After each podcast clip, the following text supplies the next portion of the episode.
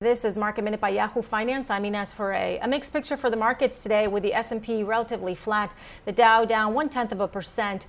The Nasdaq is in the green. The Nasdaq has been outperforming the other two major indices. Patagonia is the latest company to announce it will not advertise on Facebook or Instagram for at least the month of July, criticizing Facebook for not doing enough against hate speech and disinformation on its platform. Last week, North Face said it would boycott the social media giant, and REI also announced a similar measure.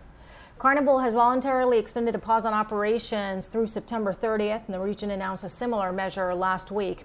And Virgin Galactic announced a partnership with NASA for a private orbital astronaut readiness program. It's a program to prepare astronauts to make private missions to the ISS.